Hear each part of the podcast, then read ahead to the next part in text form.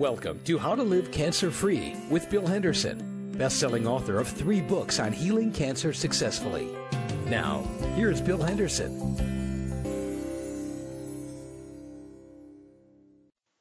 Hello, folks. Thanks for listening in today to How to Live Cancer Free. You're going to get some very useful information today, and one of the, the reasons is a gentleman named Tom Calarco who is going to help you to learn some up-to-date information about the cancer in the news and other subjects he may want to bring to you. Tom's an interesting gentleman. He's 64 years old. He's a author of five books on uh, the Underground Railway of uh, helping uh, slaves and so on back in the Civil War period. Very interesting gentleman. He has his own show here on Web Talk Radio, but he's also very, very interested in natural healing and has uh, volunteered to take over the portion of the show here where we bring you up to date information, and Tom's going to do that. And I suggest strongly that you listen to him. You'll enjoy it. So, thank you, folks, for listening, and stay tuned. Thanks, Bill. As Bill says, there are many ways to cure cancer. Many are herbal remedies that have been passed down through the years. Some are new treatments discovered in the lab. One that has shown promise is DCA, sodium dichloroacetate.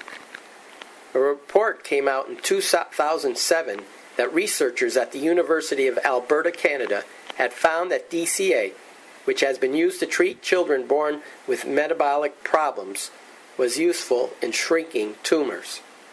What was especially important is that it is totally non toxic. DCA is taken orally and can be easily absorbed in the body and can reach areas in the body that other drugs cannot, making it possible to treat brain cancers, for example. I think DCA can be selective for cancer, said Dr. Evangelos Michelakis, one of the doctors who conducted the study, because it attacks a fundamental process in cancer development that is unique to uh, cancer cells. One of the really exciting things about this compound is that it might be able to treat many different forms of cancer. However, there is concern that this treatment may never be available because the compound can't be patented. And as you might have already surmised, if it can't be patented, there isn't enough money to be made. After five years, no follow up trials have yet been completed. However, a quick check of the National Cancer Institute website, clinicaltrials.gov, shows two clinical trials using DCA for cancer treatment in progress and one that is recruiting subjects.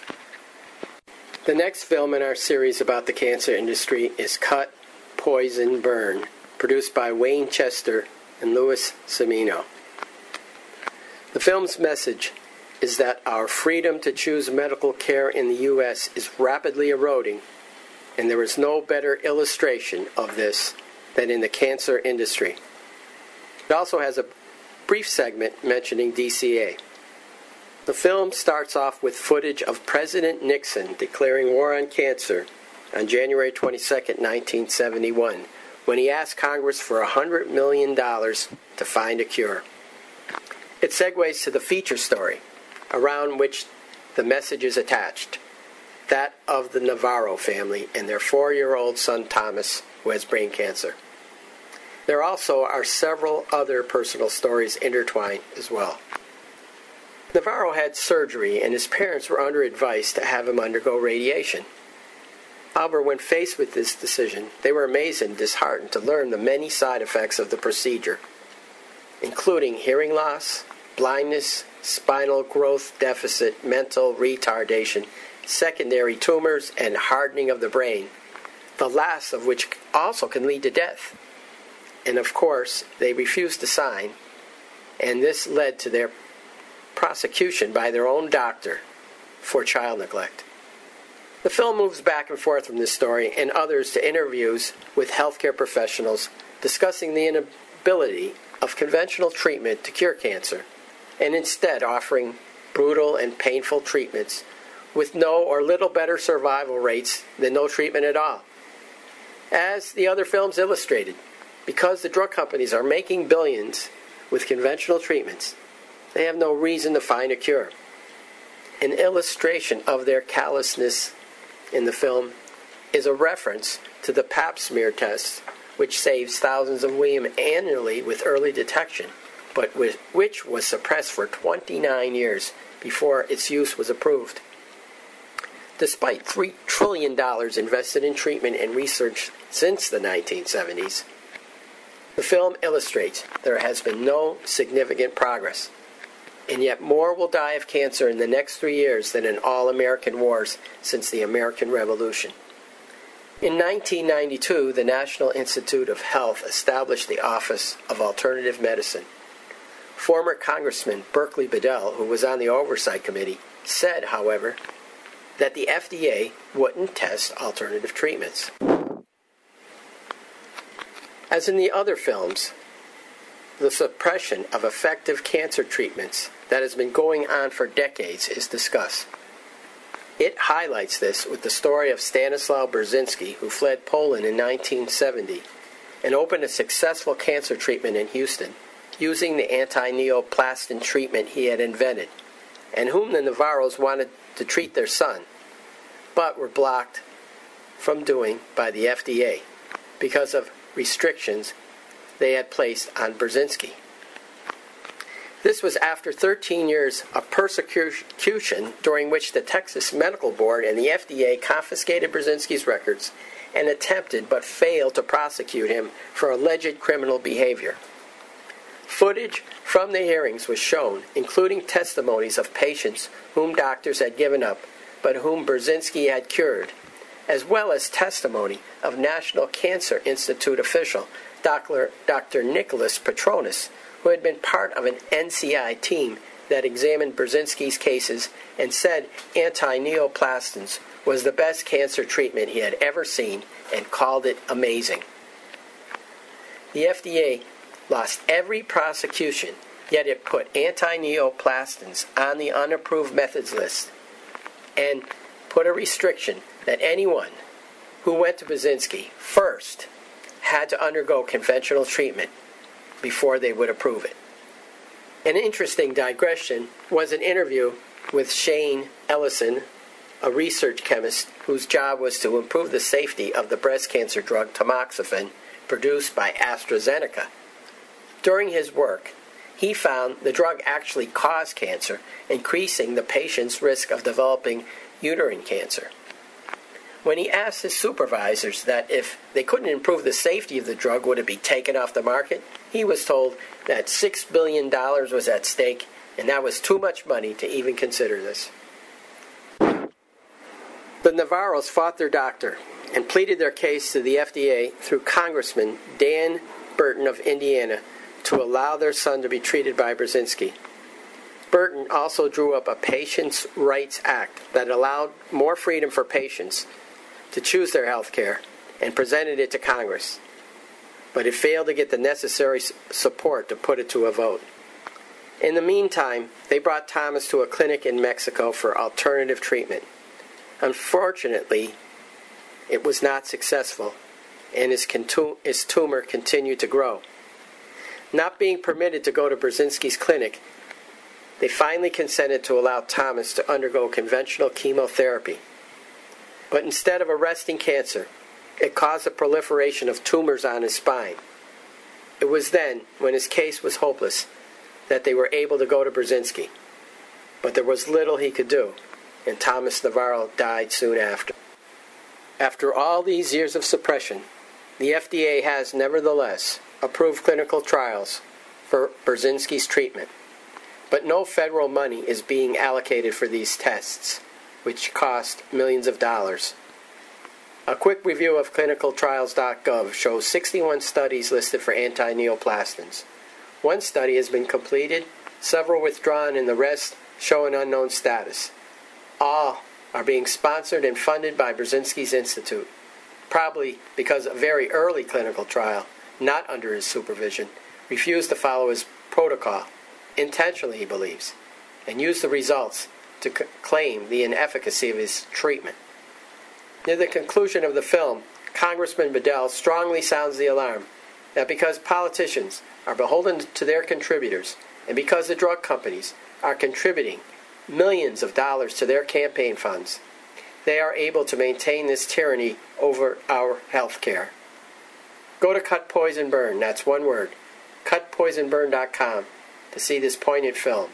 This is Tom Calarco. Be sure to listen to my show on webtalkradio.net, From Slavery to Freedom, on which we unlock the mysteries of the Underground Railroad and recall tales from the Civil War. Until next week, stay healthy, my friends. Well, hello, folks. This is Bill Henderson with How to Live Cancer Free, where we try each week on webtalkradio.net to bring you information that you can use to heal cancer if you have it or avoid it if you don't. And we're certainly going to do that today. This is probably, I think, going to be one of the best uh, broadcasts and, and uh, recording sessions that I've had, because in the uh, in the interview, I'm going to let you listen again to Dr. William Grant on the subject of vitamin D. I've been reading some interesting information recently about how how essential vitamin D is for different functions and so on. But uh, what's happened is the, the study that he refers to in this interview, and you'll hear about it, uh, of vitamin D and how essential it is and what, what level is healthy and so on, has been completed. At the time the interview was done back in uh, November of 2009, it was just it was underway, and they were testing your vitamin D level for forty dollars uh, every six months or so. But they, they've completed that study now, and it was published last month in February. And I want you to listen to this again to see how important that this is, and then I want you to go take a look at the study uh, and the results of that because it's quite interesting. It is at the website which he mentions called grassrootshealth.com, grassrootshealth. And there are a couple of videos there, uh, interviews by Carole Baggerly with a couple of di- uh, vitamin D experts uh, Dr. Grant, the guy that I interview uh, later in this show, is one of the living experts on this subject in the world. And uh, the in- interview is quite interesting. And I think you'll enjoy listening to it. If you have listened to it before, I suggest you listen to it again because I'm sure you'll learn something from it. Anyway, what I would suggest you do is go to the website that we mentioned, grassrootshealth.com, his website, Dr. Grant's website, is sunarc, S-U-N-A-R-C dot O-R-G. And both of those websites have a uh, considerable amount of information. But you can also order, if you like, a vitamin D test.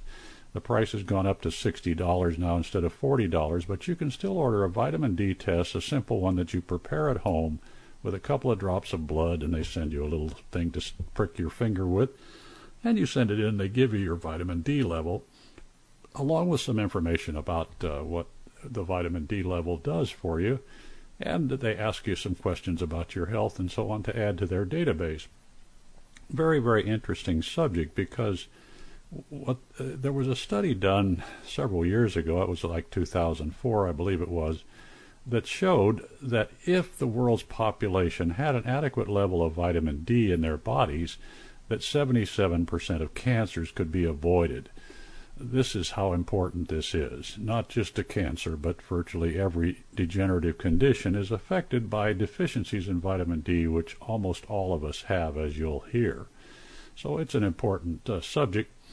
Uh, and we mentioned in the in the interview where to get vitamin D and, and what how much to take and so on. Very, very interesting. So stick around, make sure you hear that one. What I want to talk to you about today, cancer in the news, if you will, uh, is muscle testing. It's also called kinesiology. Some of you uh, know about this and have used it on yourself and, and maybe on others and so on. Uh, it's a very, very interesting process to do muscle testing on yourself or on another person. You can learn a lot. Uh, in the on the cruise that we were on last month in February with uh, Dr. Gar- Garcia and Dr. Lubecki, both of them talked extensively about how they use muscle testing in their practice uh, to determine both diagnosis of people but also treatment, what's effective. And it's very, very interesting. In fact, when Terry and I, my wife Terry and I came home from this cruise, we said, well, let's uh, apply some of this, and we took the supplements in our pantry in our cupboards, which, uh, by the way, is a huge, a huge load of stuff, and we tested all of this using muscle testing to see which of it is effective for us. which ones that we should continue taking or that we should take if we weren't taking them. And surprisingly, many, many of them turned out to be useless to us, whether that was because they don't contain, you know, what they really say they have or whether we just didn't need it. But what we're doing with this procedure, which you'll learn about, and I'll tell you how to learn about it in just a minute. Uh, what we're doing with this procedure is asking our subconscious questions, yes no questions. They're called a binary question. The subconscious is quite willing to answer questions for you and it will tell you what it knows. And believe me, it has knowledge about not just your past, but your present, about which organs are, are having problems now, for example, and where those problems came from. Incredible stuff, and we'll, I'll, I'll tell you more about that in just a minute. But uh, what we did, my wife and I, we took uh, one of the pills or capsules out of each of these bottles that we had and put it in the, uh, we were testing ourselves, so we put it in the crook of our arm where our elbow is and brought our arm up a little bit, and then we did muscle testing on ourselves. And what we found works the best for us. It doesn't work for everybody. There's several different ways to do muscle testing. But what works for us is uh, what's called the double ring method, which you make a, a ring with your uh, thumb and your index finger on each hand, and then you interlock those together and you pull it apart. And if, if the resistance is strong, that's a positive or yes answer from your subconscious. If it's relatively weak, the answer is no. And you can test this easily by saying, you know, my name is Bill. Well, I get a very strong response when I do that. If I say my name is George, I get a very weak response. That's how you can test to see if this is working for you. Then what you can do is take, as we did, one of the capsules that you're taking, or one that you're considering taking, or pills, or whatever, uh, liquid, whatever you want to do, put it, as long as it's in a, a glass container, not a plastic one, it'll probably work in the bottle if it's a if it's a liquid. And you put it in your elbow there, and you and you pull your arm up so that it doesn't drop away, and you test it. And your subconscious will tell you if this is something useful and helpful for your body. Now, this sounds probably rather un- unbelievable to people who haven't tried it, but I've worked with so many people who have used muscle testing.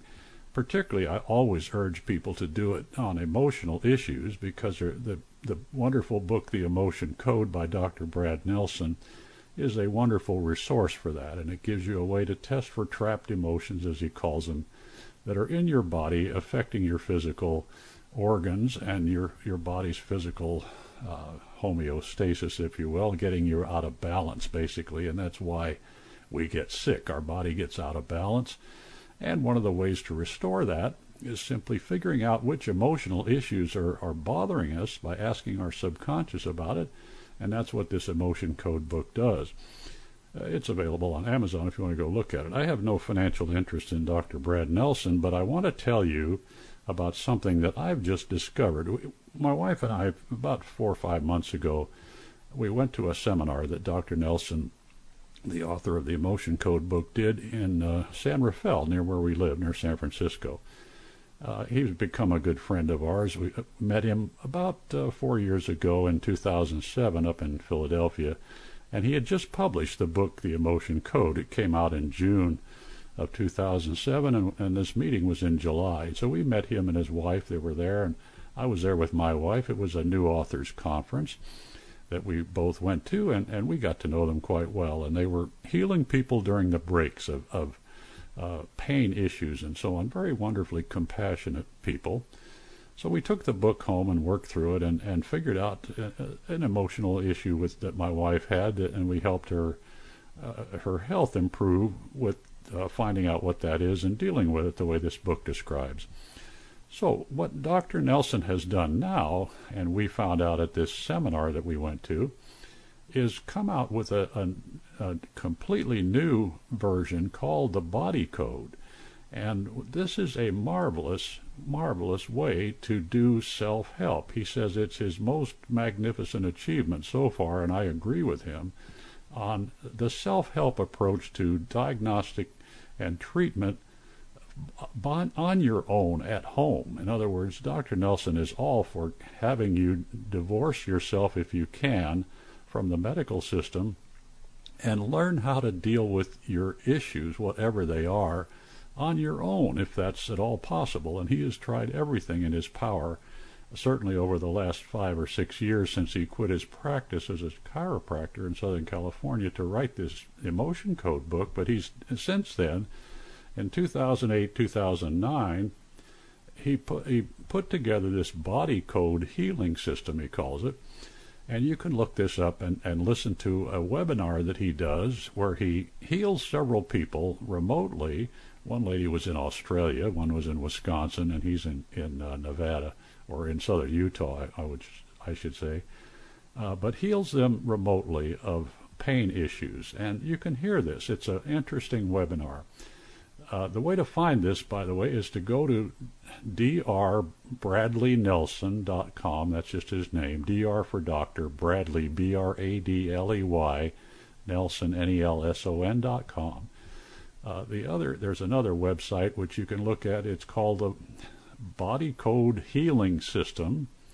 Body Code, C O D E, Healing System dot com either one of those, you can get access to this webinar. And it is very, very interesting because he describes, first of all, why he has, how he's found out that this works so well after 21 years, really, of dealing with people, both uh, person to person and and remotely, as he does on this uh, webinar. Uh, but in any case, Dr. Nelson has, I think, a wonderful tool for you in at your home to take this system that he's developed that took him he said a year a full year to develop this because it it's based on his practice and his experience but it is very very thorough. It covers virtually everything that can happen to your body all the organs all the systems uh, everything and why it happens to you. And then he teaches you how to access your subconscious and determine which of these uh, things causes whatever's happening to you and and how you can release it exactly. Release it from your your body improve the pain improve the physical uh, characteristics of whatever is bothering you. And believe me this is not uh, woo woo folks. This is this is science about as close to it as I've I've seen where you can work on yourself at home on your health. And, and Dr. Nelson, uh, like me, is convinced that most of the things that happen to us, uh, there's a cause for them. In fact, there's always a cause, he says, and I agree with him. There's always a reason. It's not just something random that happens to you, there's always a reason. And what he gives you here is a wonderful tool for figuring out what that reason is and then figuring out how to delete it, how to get rid of the reason that's causing you this physical problem, and thereby cause your body to get back in balance. It's a wonderful seminar. Uh, it takes about an hour, maybe an hour and 10 minutes, and during that time, he'll talk to about four different people and uh, help them heal from pain issues, and it's pretty obvious that it is working. And of course, some of it's instantaneous. They get uh, a slight reduction in pain almost immediately, but it, it occurs over a period of, of a few days afterwards uh, that their body really recovers completely in almost every case. So it's called the Body Code Healing System. And folks, I think you want to look at this. You will be very, very glad you did, believe me. And all of the things that Dr. Garcia and Dr. Dr. Lubecki were talking about on the cruise, they fit this pattern basically. They use it a lot in their practice to determine why people have certain issues, health issues, and then they, they use it to heal them and then to f- find out if they're healed. And all of this is very, very possible with uh, muscle testing kinesiology, which you can do on yourself. You can do it with another person if you like. Uh, you can certainly uh, hold your arm out parallel to the floor and have uh, another person stand in front of you, and uh, you can test uh, that way, or you can do it on yourself, whichever works for you. And believe me, everybody that I've tried this with, and, and but this seminar that we went to in San Rafael, there were about 150 people there. This book, uh, The Emotion Code and the Body Healing, uh, had come out at the time, but uh, it hadn't been out very long. But all these people were familiar with the Emotion Code book. And during that seminar, we broke up at least six times into one on one and tested each other for emotional problems that were shown up by this table. And it, it's very quick and easy to do that. And he shows you that on the webinar. It's quite simple. And in almost every case, there was some trapped emotion that was definitely identifiable with this procedure. In almost everybody that, that uh, I worked with, and even a couple in my case that uh, I wasn't really aware of. And of course, you can figure out when it happened if you like to validate it. Uh, you can check back uh, as to when it occurred, and you may not remember the issue that's involved, but uh, if you do, it's a it's a good validation. But the muscle testing will tell you that as well when it happened to you, and then you simply release it using any kind of magnet, as he'll show you in the webinar. You use a magnet and if you're working on yourself, you just rub it from your forehead, literally over the top of your head and down the back of your neck three times on what's called the governing meridian of your body, and it's released generally. You can test and see if it is. You can ask your subconscious questions like, uh, has it been released? Is this taken care of? Is there any more that we need to do about this? It will give you yes no answers to questions like that. It's very, very interesting. But in the meantime, if you want to try this, take some of the substance supplements that you've been taking, including some of those that I recommend, certainly in my book. You know, don't hesitate to test yourself with those and see if, if they're helpful to your body because your subconscious will tell you that. It's quite aware of this. And it's just one of the many things that you can do with muscle testing or what's called kinesiology.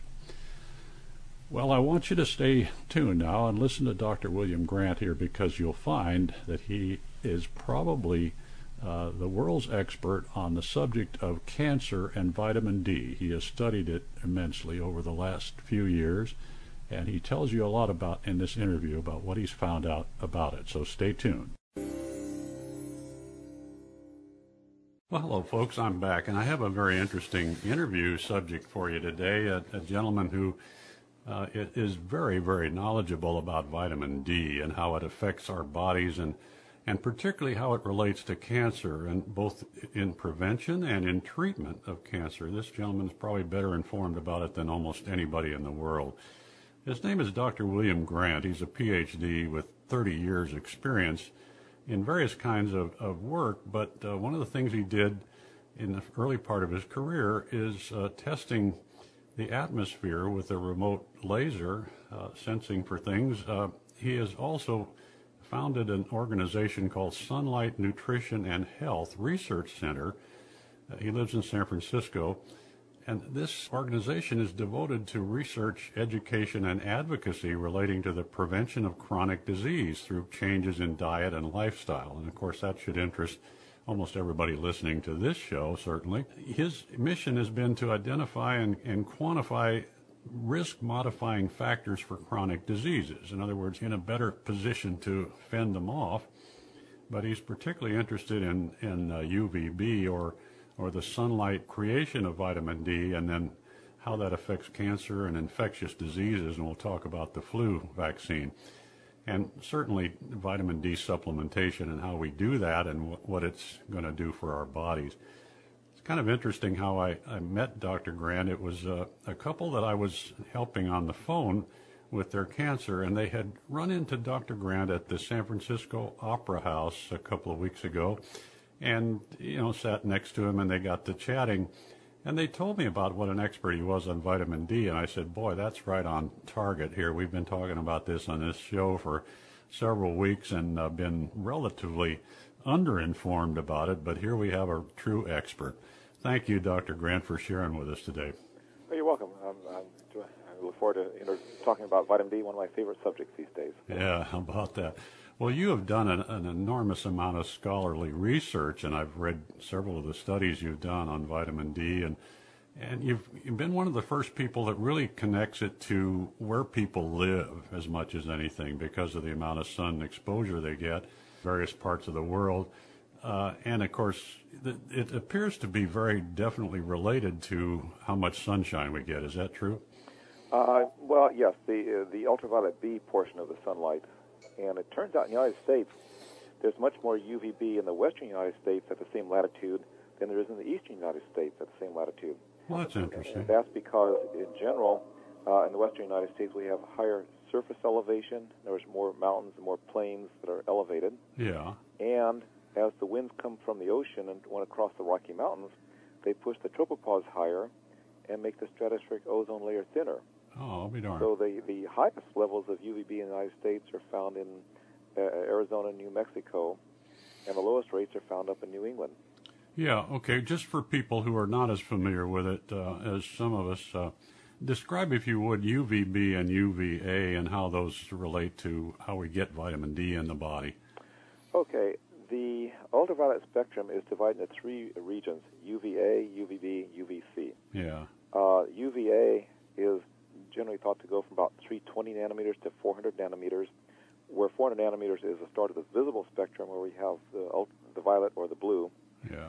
And then UVB is from 280 to 320 nanometers, and UVC from 200 to 280 nanometers. Yeah, okay. Now, but as far as what affects the body for the vitamin D, the positive effect, it's mostly the UVB, right? Right, and that's uh, uh, that's only three to five percent of the solar ultraviolet radiation hitting the Earth's surface at, at solar noon in, in, in the summer. Okay, so it's hard to get enough of that unless you're out in the middle of the day with most of your skin exposed, I guess, for 20 right. or 30 minutes anyway. What is the effect of doing sunscreen, for example? Well, sunscreen blocks uh, erythemal radiation, which extends up to about 325 nanometers, from about 290 to 325 nanometers. So it blocks vitamin D production, but it doesn't block very well the UVA radiation, oh. which is linked to risk of melanoma. I see. And so one of my colleagues, uh, some of my colleagues down in San Diego, Ed Gorham and, and, and Cedric Garland, did a, a meta-analysis of sunscreen use and risk of melanoma and found that for people living north of 40 degrees latitude, that'd be a little bit north of Sacramento, for example, yeah. they had an increased risk of melanoma associated with using sunscreen. Okay, very interesting. So it's yeah. interesting that the dermatologists who've been beating on people to wear sunscreen and stay out of the sun oh boy. have actually been in increasing risk of melanoma without realizing it. Isn't that incredible? Yeah, the, the politics has been uh, don't overdo the sunshine and so on. And of course, I guess getting really burned badly is not good for anybody. I mean, you don't want to burn your skin. Right, right. But uh, certainly, a minimum uh, amount of exposure to the sun every day is almost certainly healthy. But yeah. uh, it is healthier, of course, the lower latitude you live at, and the more you get out in the middle of the day and that kind of thing, certainly. But in general, most of us just do not get enough exposure to to get enough vitamin D. Is that true? That's correct. And that's why I don't know. I've talked to several cancer doctors that test all their patients for vitamin D, and they say all the cancer patients they've had are way low. I mean, down in the low 20s or below in right. the count of vitamin D. Let's talk about that for a minute, if we, if you would. What is the healthiest level in a vitamin D test that you would think for, for anybody, say, with, not concerned with cancer, but just in general? Okay, based on a number of studies, um, it looks like the optimal range for serum 25 hydroxyvitamin D right. is between 40 and 60 nanograms per milliliter, or 100 to 150 nanomoles per liter. Yeah. Okay, well, the, the most common test, which is the 25OXD, I guess it is, uh, right. that measures it in the nanograms per milliliter. Is that correct? Uh, right. So you're getting, most of the time, the one you get from your doctor should be at least 40 and ideally up closer to 60, I guess, right? Right. Okay. Now, it turns out that the average white American has a value of around 26 nanograms per milliliter. Uh-huh. The average Hispanic around 20, and the average black American uh, 16. Oh boy, yeah, yeah. The uh, the darker skin gets a much lower absorption of this, I'm sure. Right. From the sun. And then we have to realize that uh, our dietary supply of vitamin D is is to- woefully inadequate. The average American gets 250 or 300 international units per day from, from diet, from milk and fish and things Yeah. like that. And all that can do is prevent rickets. Has no other health benefits. Yeah, really. And the RDA, so-called recommended daily allowance nowadays from the from our government is 400, I believe, 400 IU per day. Is that right? Yes, but the Institute of Medicine has constituted a, a panel of nutritional experts to review the dietary guidelines on vitamin D and calcium, Oh, and they will report back uh, next May or June. I actually attended their meeting, their open meeting on August 4th, and, and gave them some of the evidence of the benefits of vitamin D. See what happened? The original recommendations were set in 1997, based on primarily on rickets and bone diseases. okay. Since then, we've had all the research on, on vitamin D and in infectious diseases, cancer, cardiovascular disease, autoimmune diseases, uh, dementia. Yeah. And so this is being uh, weighed by the committee. Unfortunately, the committee is comprised of nutritional experts and very few with any background in vitamin D. Oh boy. Hmm. And then they're, they're, they're invoking evidence-based medicine, which means they primarily want to see randomized control- controlled trials, Oh my. of which there are very few good ones because for years the trials only used 400 IU per day, like the Women's Health Initiative. Yeah, that's ridiculous. So it we're- sounds like they need you. They need you on that committee. It sounds like to me. Yeah. Wow, incredible. Well, let's talk about a couple of specific examples here. I've been, you know, since I became aware of this, which is really early this year, I, I didn't include it in my book as a part of the recommended supplement regimen I do for cancer patients. And the book was last updated just about a year ago. But if I were doing an update today, I would certainly put this in as an essential part of the healing. And what I've been doing for myself is about the last six, seven months, I've been taking about 10,000 IU a day of the uh, vitamin D3.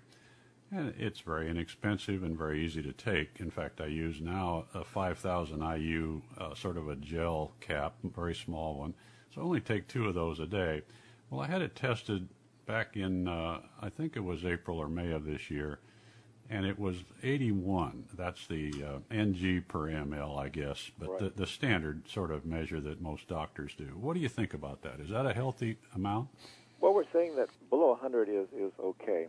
Mine is around 80 as well, so Mhm. I'm in pretty good health. Yeah. The, unfortunately, we don't have any studies looking at health outcomes for people with, with, with that have the higher levels. On the other hand, it's very likely that our, our ancestors uh, on the African plains had levels like that Oh, because yeah. they were out all day in the sun with no clothes. Absolutely, yeah, yeah. So that's probably pretty normal level, but most of the of the studies I've seen lately say the target that they're heading for, as you mentioned earlier, is more like 50 to 60. But of course, that's much higher than most people have now, and it certainly would be healthier. Right. But it doesn't hurt to be higher than that, certainly. And what about toxic levels? Now, here's another example. A, a lady in Illinois that I know, one of the ladies that has helped her dad recover from from lung cancer with using my approach, and and she was telling me the other day that she had the flu about a couple weeks ago, and she tried 200,000 IU a day of vitamin D3 for a couple of days, and the flu kind of went away. She was uh, feeling like she was almost getting pneumonia from it, but it went away, and then she cut back on it way back to I don't know five six thousand IU, and and the flu came back. So she upped it again to 200,000 and it went away. Well, when she got over it, which took three or four days, I guess, completely to get rid of it, she t- had a test done shortly after that, and it came back 138 on this same test. What do you think about that? Is that is that going to cause her some kind of physical problem uh, to be that high? No, I don't think so because that's a short-term uh, result. In terms of toxicity, uh, since one can make around 10,000 or 15,000 IU per day in the sun with whole, whole body exposure, Yeah. that has to be considered the physiological dose and, and something that man is adapted to and is, is, is, is expecting more or less. Yeah. The only people who really have a problem with the levels that high would be people with um, diseases that are in intimate contact with the serum, such as tuberculosis, lymphoma, sarcoidosis, granulomatous diseases, because what's happening there is the body's innate immune system is producing a lot of the 125 dihydroxy vitamin D, the hormonal version of vitamin D, to try to, you know, building up the innate immune system to fight this infection or this whatever's happening I see. and then it puts too much of the 125 into the serum, which then raises serum calcium levels, which can then lead to hypercalcemia. Oh, okay. In fact, the 1997 committee set 2,000 IU per day as the upper tolerable limit, but that was based on a study of people with tuberculosis in India who developed hypercalcemia at 3,800 IU per day. Okay. But for most people, it, it's not a problem. On the other hand, the half life in the body of, of vitamin D, which is stored in the fat, uh, is about four to six weeks. I So see. in her case, she can wait about a month and she'd be down back down to normal levels. Okay, so if you stop taking it for a couple of three weeks, you'd still have a pretty high level in your body because of this half life, right? Right, right. Okay, interesting. But in general, people should probably get to a daily uh, dose of this for prevention, at least. And we'll talk about cancer in a minute. Uh, for prevention, that is, you know, going to keep their level around the 60 plus or so level, I guess, for all purposes. What do you think? Is is that related to body weight or, or size in any way? Well, certainly um, you know, body weight plays a role. The vitamin D is fat soluble. The 25 hydroxy vitamin D is, is uh, actually stored, I think, in the muscles as well as in the um, serum, uh, serum. And the 125 just circulates in the uh, serum. I see. But what we're taking with the, the D3 pills, the, the supplements, then, what is that? That's the 25 We take, hydroxy? take cholecalciferol, that's vitamin D, Right. and then it goes to the um, liver where it gets a hydroxyl uh, group, which makes it then 25 hydroxy vitamin D, and then it goes to the kidney and almost any other organ in the body, and if needed, the organs will make the 125 dihydroxy vitamin D. Okay, okay, great. And the action of vitamin D is primarily through what are called vitamin D receptors. And so the 125 dihydroxy vitamin D can go into the vitamin D receptor and essentially activate it. And then what the vitamin D receptor does is turn on or turn off genes in the chromosomes it's attached to, and then that affects uh, what happens after that. yeah, so it is a very vital function for cellular, for the efficiency of your cells, basically, for activating the right genes and so on, right? Right. It helps differentiate cells, and it helps cells like stem cells fit into an organ by helping them realize where they are and what they should be doing. I see. And if they don't fit, it, they have programmed suicide called apoptosis. Yeah, well, that sounds pretty vital to me. Yeah. And I guess there is lots of proof that people with very reduced levels, which is most Americans probably, Right.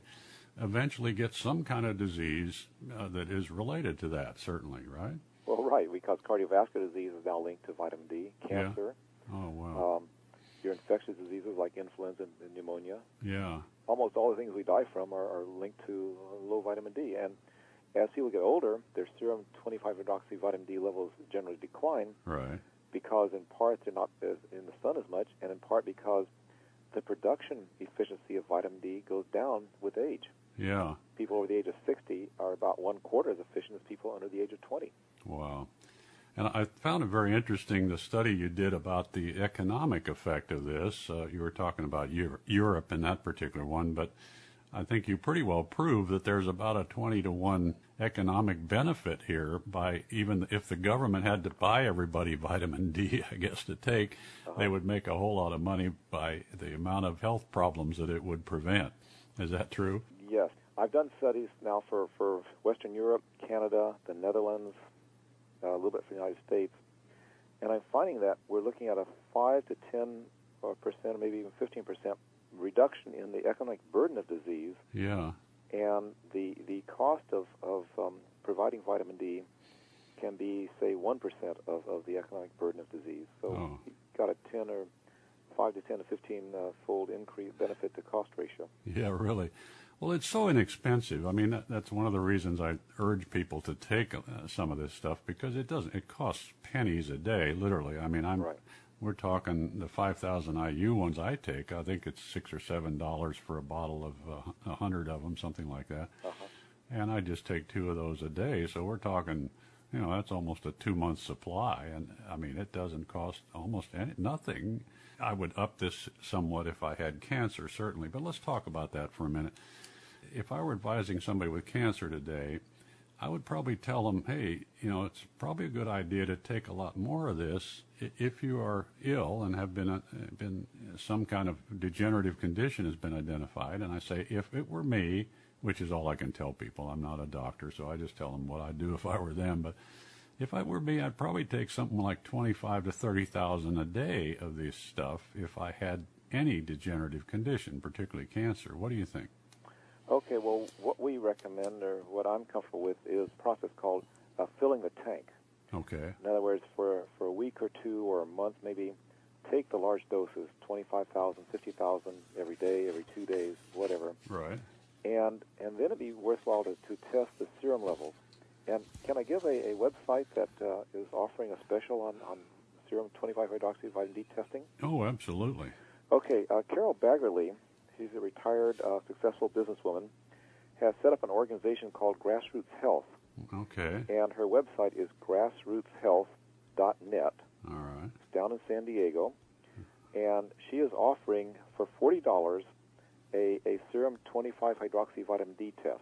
Oh, great. Now, okay. the test is, is actually performed by uh, ZRT Labs in Oregon. They use a mass spectrometer, and they can actually differentiate between vitamin D2 and vitamin D3. Uh, for your listeners, vitamin D, D2 is made from um, yeast. It's not as effective as vitamin D3 as far as we're concerned, but it's the only form that, that doctors can prescribe because it's gone through all the, the, the randomized controlled trials. oh, okay. So the, the vitamin D2 is very expensive because it's based on a prescription. But if if if uh, if a cancer doctor, uh, oncologist tells a patient, well, you need more vitamin D, they can go out and get the vitamin D3 very cheaply, like you point out, and it's actually a better product. Yeah, great. Okay. But in either case, if they're going to take large doses, they might just want to uh, check their serum levels possibly before and possibly after. Yeah. And there is a caveat. People with, with lymphoma and perhaps leukemia might have a problem with hypercalcemia because that's again a, a cancer in intimate contact with the blood, and the body just the immune, immune system might be over overproducing uh, the 125 hydroxy vitamin D. I think that happens in 10 or 20 percent of the cases. Uh-huh. So they would want to measure the 125 and the serum calcium levels as well as the 25 hydroxy vitamin D. So they should really work with a doctor. Yeah. But that's just uh, for certain types of uh, lymphoma and leukemia specifically, uh, Right. Right. which are affected by that. And certainly Right. the the calcium uptake is affected directly by the D level, is it not? Right, and vice versa. I saw some interesting abstracts at a conference in, in Belgium uh, this month where it, it turns out that you've got to have enough calcium in your, your intake to help raise the serum 25-hydroxyvitamin D levels. Okay. What the mechanism is, I'm not sure. But it also turns out that a number of studies have found that calcium and vitamin D work synergistically in fighting type 2 diabetes and in fighting many types of cancer. Wow. Okay. Yeah, they're they're both important, but they, they need to be taken together. Is that right? Uh, pretty Well, much. Well, not exactly. I mean, not can, at the same the orange juice was sold with vitamin D without calcium, Yeah. but you've got to get your calcium somehow. Right. Okay. But they don't have to be taken at the exact same time then. No. Okay. No. Interesting. The test you mentioned, the Carole Baggerly's uh, grassrootshealth.net, folks, that's a really good website to go look at. I've looked at it, and it, it looks like it has a, a great test. How do you get the, the blood draw necessary to get the test? Oh, she sends a little kit which has a lance, and so you just prick your finger, put two drops of blood on a piece of paper, Oh, fill okay. it, uh, fold it back up, and send it back to her. Okay, so it's very much a home stuff that you don't have to go to the lab or to the doc to get a prescription. Yeah, very, very convenient and very inexpensive. I mean, it can cost up to two hundred dollars for a, a serum 25-hydroxyvitamin D test through a commercial laboratory. Yeah, well, I'd certainly look into that one, folks, because uh, you know this is something that it, it's not a bad idea to get this tested, particularly if you have cancer and if you're taking a lot of it, or even if you're not, a couple of times a year, really, don't you think? Yeah, in fact, what Carole likes to do is for people to sign up at one point and fill out a questionnaire about their health, their body mass, and things like that, Yeah. and then six months later come back for a second test and, and give an update on their, their condition. Oh, okay. She's Yeah. doing a study along with her um, with the testing, and she's quite an advocate for vitamin D. Yeah. In fact, I'll be going to Toronto to meet with her on next Tuesday, where she's organized a symposium on vitamin D, an open symposium, and she does this sometimes in different places like in San Diego, and she's done it in New York as well. Great. Well, you're not going to get a better deal for 40 bucks, people, I'll tell you. Grassrootshealth.net. Take a look at that one. I'm going to get one of those done myself because I'm just curious about it. Well, we, let's talk about the certain types of cancer that you've identified that are particularly related to vitamin D, and you've done a lot of studies on this. I know, uh, Yeah. you know, particular types of cancer.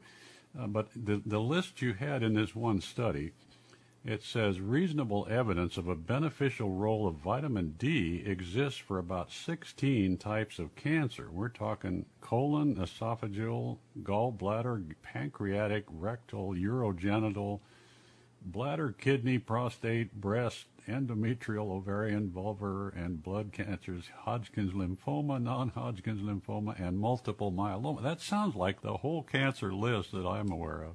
Just Uh, practically. it leaves out liver cancer, Liver, okay. and uh, the results are a little questionable for lung cancer, but I think it does have a benefit. Oh, okay. And I- interestingly, it looks like melanoma can be considered a vitamin D sensitive cancer. Oh, really? But the, the problem is unfolding the effects of the ultraviolet A and the ultraviolet B radiation. Yeah.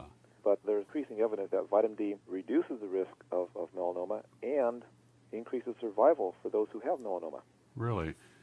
It's interesting. Tell us what type of study you've done on the people with certain types of cancer and how this affects them. Is is there a, a control group that uh, you have, or is this just something? Okay, well, first of all, uh, I'm a physicist Yeah. And I'm a 30 year uh, atmospheric scientist. I have no patients, okay. but I have, I, I, what I do is I do studies with data.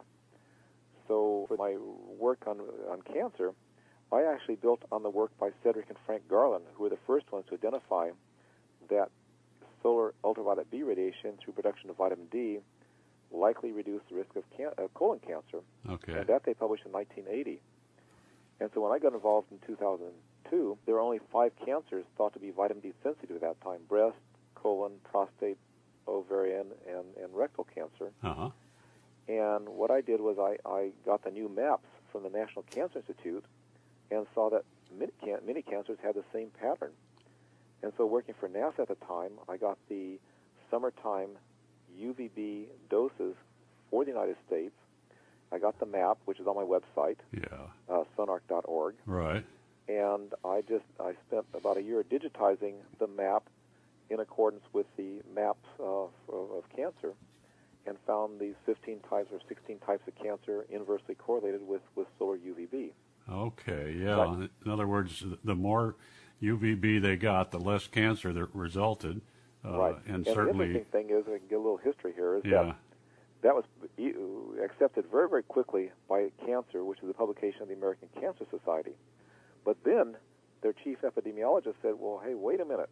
What about other risk modifying factors, smoking and alcohol and so on? Yeah. You haven't included those in your model. Right. So I put them in. I put um, other things in as well, and submitted it back to the journal Cancer, and, they reviewed it and rejected rejected it, saying that statistics wasn't strong enough. Oh no. I then submitted to eight other journals, mainstream journals, and they all reviewed it and rejected it.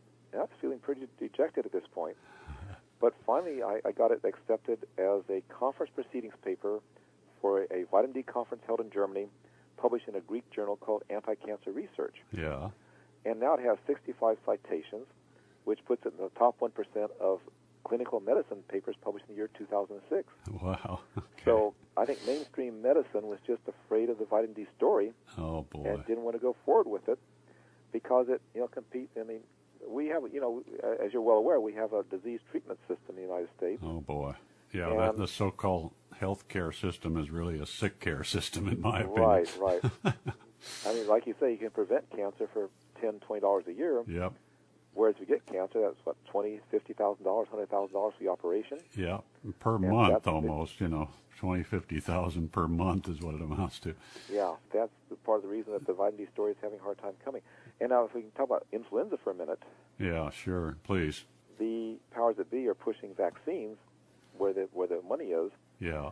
But on both seasonal influenza and the so-called swine flu uh, Yeah. influenza are both very, very strongly vitamin D sensitive. Okay. Very interesting. And I mean, just look at the seasonality. It happens when, when our vitamin D levels are low. Yeah. In the in the wintertime, naturally. Sure. And then for swine flu, the groups that are most adversely affected are the pregnant women, the Australian Aborigines who now live indoors, Yeah. uh, people with diabetes, obese people, children with neurological conditions. They all are low in vitamin D as a group. Yeah. They're not so what, getting what enough vitamin sun. D yeah. does to fight influenza is it produces another compound called cathelicidin. Uh-huh. And cathelicidin is a polypeptide that fights several viral infections and uh, bacterial infections. and uh, has been shown to be effective uh, from various studies, all sorts of flu. Okay, well, I gather if, if that you're partly like me, you turn down the flu vaccination of any kind, whether it's H1N1, swine flu, whatever, seasonal flu, in favor of taking enough vitamin D. Is that true? That's correct. But yeah, in part because we see we have two uh, immune systems. We have the adaptive immune system and the innate immune system. Yeah. And so the vitamin D is working on the innate immune system, adaptive immune system recalls either what what disease you've been exposed to and, and fought successfully, or what you've been vaccinated against. I and it turns out that for swine flu, it's similar to another flu that happened, I think, in 1957. Yeah. So people like myself, born born before 1957, probably have antibodies that are going to pr- protect us against this current swine flu.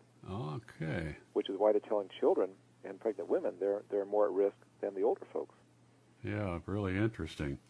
Well, folks, it's lots of good reasons to take this stuff, and it is so inexpensive, and, and so there's no real downside to it that I can tell. And why we are not all taking plenty of it every day, I don't know. It's just lack of information as usual, I suppose. But uh, it's a good idea if, if you want to pursue this further to start looking at uh, the website that Dr. Grant mentioned. It's sunarc dot org, I believe. Is that right? Right. Yeah, it's the Sunlight Nutrition and Health Research Center that he runs, and he's organized as the, the founding director. And it has a lot of information there about this subject and studies that uh, Dr. Grant and other people have done. And as you can tell, he is very, very well informed on this. So you're not going to get any better advice than to give yourself a good test. And if it comes back anywhere below about 60, I would start upping the ante on whatever vitamin D3 you're taking now, if any. My recommendation for cancer patients, just off the top of my head, is 25 to 30,000 IU. But as, as Dr. Grant says, get yourself tested after you've done that for a week or two and see how you're doing. Any other advice you want to give to people before we, we run out of time here, Dr. Grant? Just other, one other thing is that cardiovascular diseases are now strongly linked to low vitamin D as well. Yeah. I've just developed a dose response curve for risk of cardiovascular disease, both both coronary heart disease and stroke, uh, as a function of serum 25-hydroxyvitamin D levels. Yeah. And based on the the studies to date, the average white American has a 30% increased risk for cardiovascular disease based on mean population serum 25-hydroxyvitamin D levels, whereas the the uh, the average uh, black American has a 60% increased risk. Wow. And I would say that dark-skinned people, the darker the skin in the United States, the greater the risk of vitamin D sensitive diseases. And this is even after accounting for uh, stage of diagnosis of cancer or, or treatment or anything else. So Wow. your darker skinned listeners have really got to get interested in the vitamin D story. Yeah, I- here, here. I found it very difficult to get the message across to that community, but, but they are certainly the ones at greatest risk. Yeah, well, this is heard, this broadcast of this show is heard and, and listened to by people all over the world. Uh, and really, folks, we need to get this message to everyone we know. And, you know, particularly those with darker skin, I think, but everybody needs to get this message and take it home to their families and, and all of their relatives and so on. You've got to up the ante here of the, of the vitamin D. And about the only practical way to do that is to get some kind of good supplementation. And there are lots of sources for this, by the way. Uh, in fact, I just talked to our health co-op people this morning, the folks that I recommend for several things on my regimen, and they are coming out with a 5,000 IU uh, level of vitamin D very shortly, within the next week or two. Uh, they currently sell one, but it's only a, a thousand IU. But so you might keep uh, taking a look at there. In the meantime, I get mine from uh, a website called PuritansPride.com online, but there are lots of other sources for it. You just need to shop around because it's very, very inexpensive and, and good stuff. If they go to my website, sunarc.org, Mm-hmm. on the left-hand side I have a, a number of documents that can be downloaded, and the one I would want them to look at first is what's called the Vitamin D Starter Kit, Oh, okay. because that has a list of, of a lot of the key papers, has a list of a lot of the key websites. It tells you where to get vitamin D cheaply, how to Oh. get tested, and all that sort of good stuff. Oh, great. Okay, yeah, that'll be a big help. That's sunarc.org, folks. Take a look at that. It's a great website. Lots of information on this subject. Well, thank you so much, Dr. Grant. It's been really terrific, and I think everybody's gotten some helpful information out of this. And we'll talk again soon, and thank you so much. Great, my pleasure. Wow, Dr. Grant, what a wonderful interview, and lots of great information about vitamin D3 and how we need to get this built up in our bodies for all kinds of different reasons. And don't overlook the wonderful information at his website, sunarc.org. That's his organization that he set up. And if you go to the left of the screen and scroll down, you'll find a vitamin D starter kit there, which will give you, uh, among other things, the access to the test that you can get for $40. You can do it every six months or as often as you want. Uh, but you can do it at home and you don't have to go to a lab to get it done. You can send the kit in directly to them and get the results back. So it's a very, very convenient way to test your vitamin D as often as you need to, which is probably about every six months or so.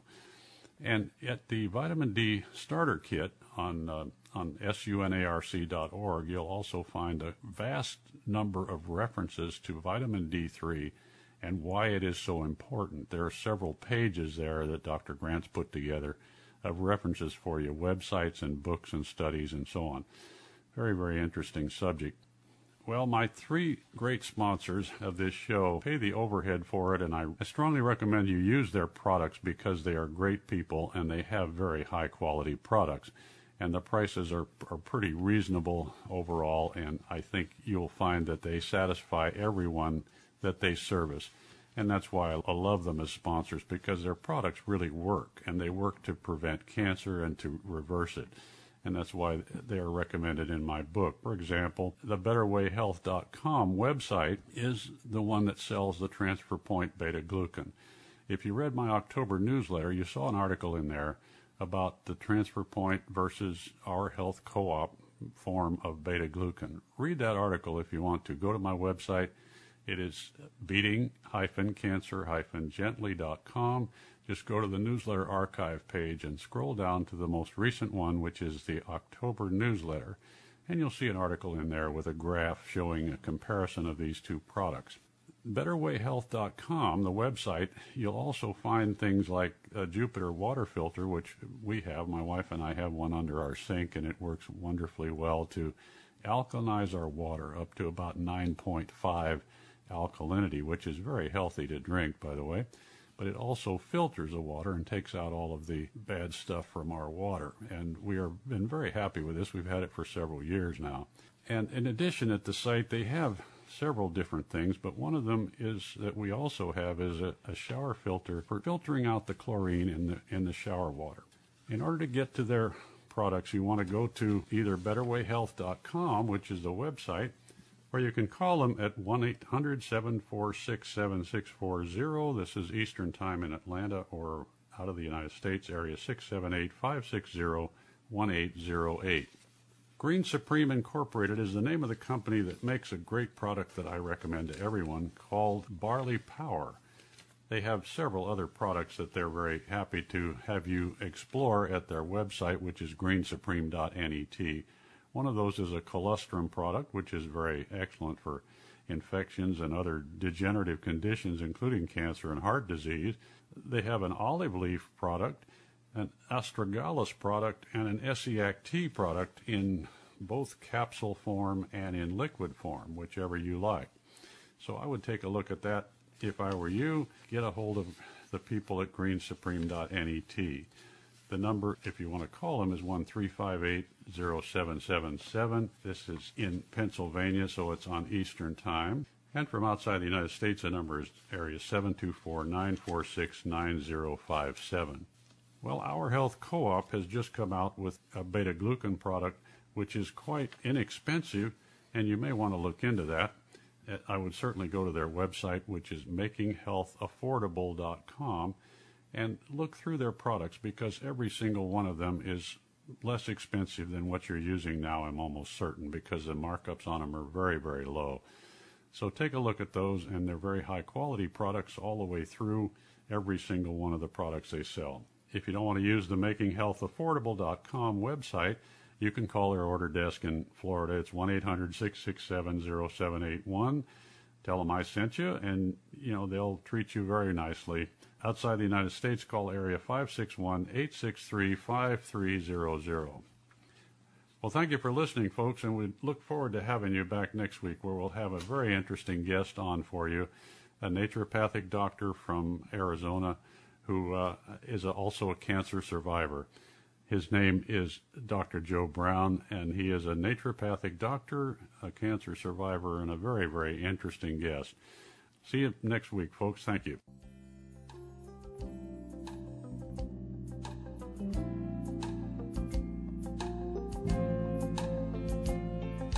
Thanks for listening to How to Live Cancer Free with Bill Henderson